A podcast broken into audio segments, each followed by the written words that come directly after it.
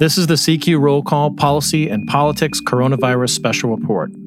Our update on the pandemic news you need to know from CQ Roll Call's reporters in Washington. I'm Jason Dick. Today is Thursday, September 10th, 2020.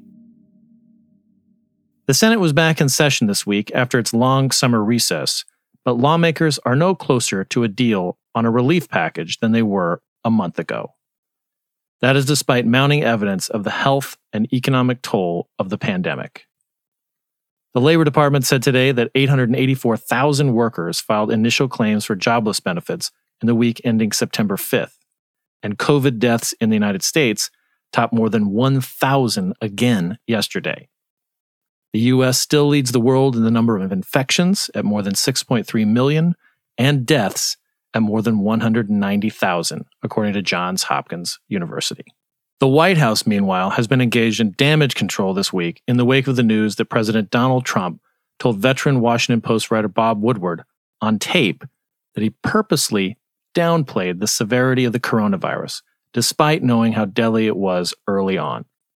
Trump says he didn't want to panic people. I wanted to always play it down. I still like playing it down. Yes, sir. Because I don't want to create a panic.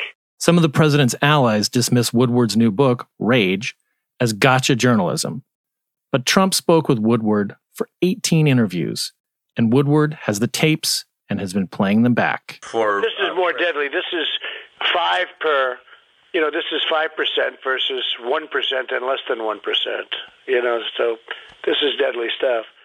Now, for more on the impasse over congressional maneuvers on the next COVID relief package, staff writer Doug Sword has this debrief about what happened in the Senate today.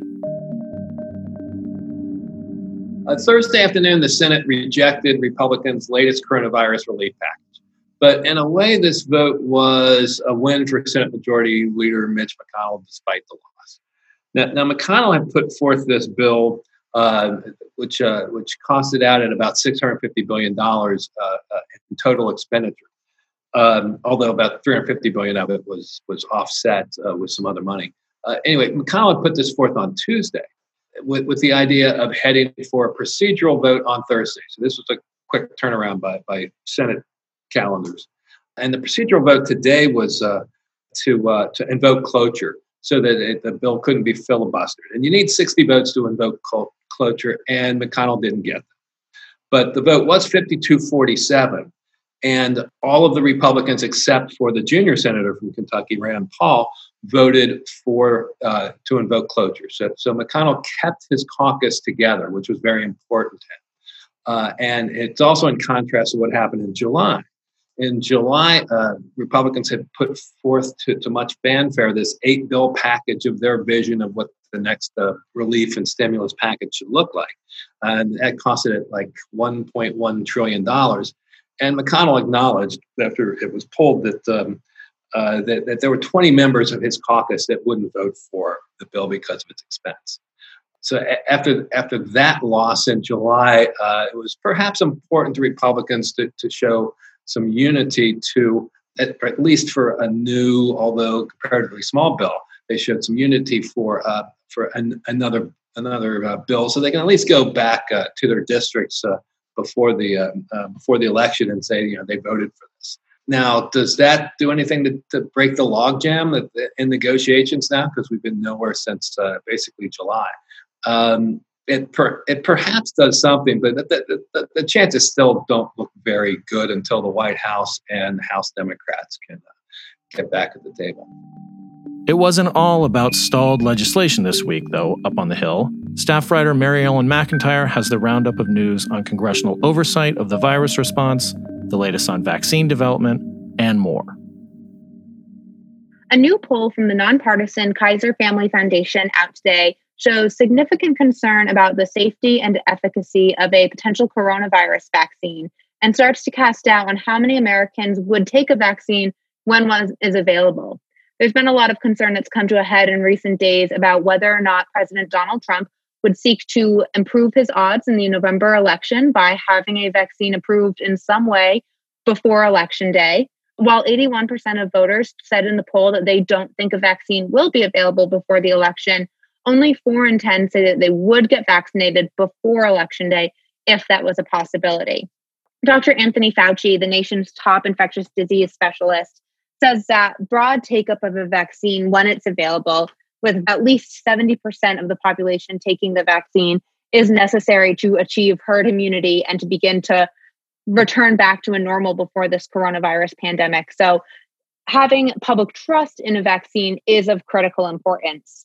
Scientists in the administration have been doubling down this week, saying that a vaccine won't be approved until it's proven to be safe and effective, and saying that that happening before election day is unlikely. Dr. Anthony Fauci said that, well, it's not impossible that a vaccine would be done with its clinical trials before election day. He said that it's very unlikely. And other scientists in the administration, like NIH Director Francis Collins and Jerome Adams, the Surgeon General, have said that while they're beginning to prepare for a vaccine to be administered, they don't expect it to be approved without having met the standards for safety and efficacy.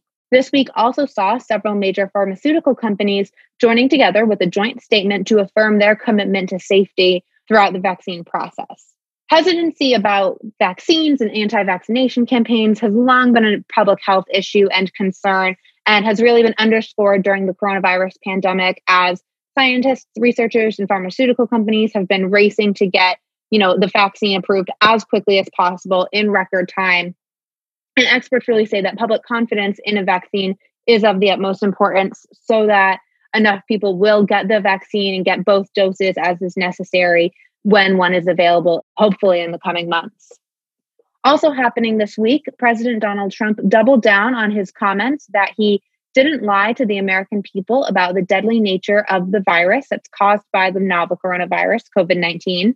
This is after excerpts from a new book from legendary journalist Bob Woodward, were released this week, in which Woodward reports that Trump said he downplayed the threat of the virus, which he knew to be deadly and to spread through the air between people as far back as February in order to try to keep the nation calm and to avoid a quote frenzy.